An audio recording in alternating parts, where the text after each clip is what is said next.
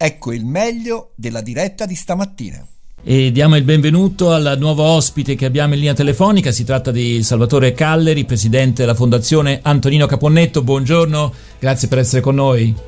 Buongiorno a voi. Allora, continuiamo a parlare di economia, l'abbiamo fatto prima con il professor Roventini e questa volta parliamo di un'economia, come dire, opaca, cioè inquinata eh, da situazioni come l'usura e le infiltrazioni mafiose. Allora, si legge sul Corriere quest'oggi: sequestri per usura triplicati, cinque miliardi di appalti irregolari, è il bilancio annuale della Guardia di Finanza, oltre settantuno milioni di mascherine confiscate, milletrecentoquarantasette i denunciati. E poi c'è un'intervista al generale, eh, dunque, il generale Barbera, Alessandro Barbera, da comandante dello Scico, reparto di punta del contrasto alla mafia della finanza. Gli hanno chiesto che anno è stato quello della pandemia e lui ha risposto: dopo un primo breve stordimento le mafie si sono subito adattate a cogliere le grandi opportunità, quali ad esempio l'usura, che alle fasce deboli può apparire l'unica ancora di salvezza,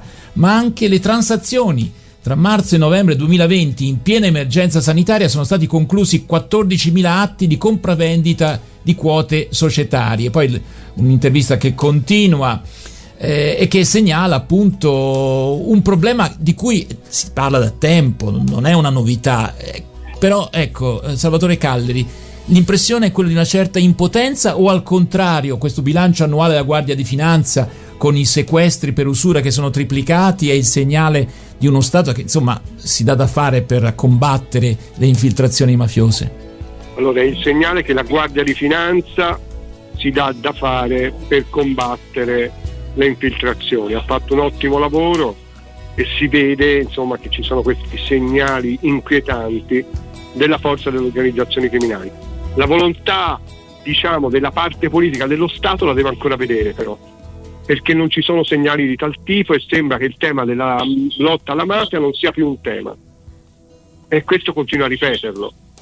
La Guardia di Finanza ha fatto un ottimo lavoro, ma la parte politica dello Stato continua a non mettere, nonostante l'ottimo lavoro degli operativi, continua a non mettere il tema mafia all'ordine del giorno.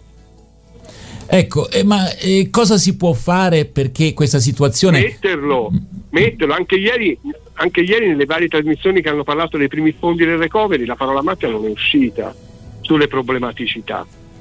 Ma voi pensate che la mafia non prenderà una parte dei fondi? Le prenderà tranquillamente. Beh, le hanno prese addirittura dal reddito di cittadinanza, di emergenza, eccetera, quindi figuriamoci da queste cose qua. Ecco, a volte però si ha... Sì, e quelli eh. sono quelli più terra-terra. Certo, eh, certo, non, non, c'è, non c'è dubbio. I mafiosi ma... temutissimi sì. rispetto ad altri. Certo, eh? ma se vanno a raccattare quella roba lì persino... Eh, Claudio Coppini.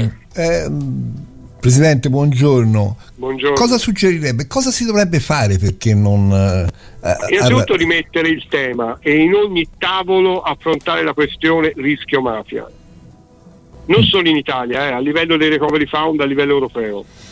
Quando abbiamo sentito che certi paesi, forse in maniera strumentale, eh, come dire, esitavano al, di fronte alla possibilità di dare molti fondi all'Italia, perché appunto dicevano noi alla fine li regaliamo a personaggi equivoci, ecco, appunto facendo riferimento alle infiltrazioni mafiose, è evidente che era un modo per uh, un po' strumentale appunto, però un fondo di verità esiste, ecco, non, non dovrebbe essere l'interesse degli italiani anche per uh, rappresentarsi meglio all'estero, insomma avere una maggiore attenzione su questi...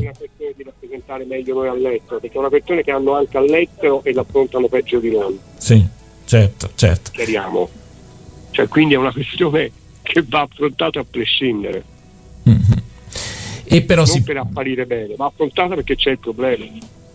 Eh, dunque, eh, se lei potesse avere un paio di minuti con Draghi, eh, un... un un provvedimento cose certo, ma un provvedimento che secondo lei sarebbe veramente importante per cercare di evita- evitare queste situazioni di, appunto, qua si parla di usura a go-go, insomma eh, ci possono essere delle, delle alternative, ecco. Allora, decuplicare utilizzando i fondi delle cargo del found, le strutture di controllo in termini di presenza numerica degli operatori, decuplicare, quindi stanziare una parte dei fondi che in ogni parte del recovery fund ci sia una struttura che serva a monitorare, cioè il rafforzamento delle strutture esistenti, quindi una parte delle strutture esistenti dedicata a monitorare, dandogli però uomini, unificando le banche dati, eccetera, eccetera.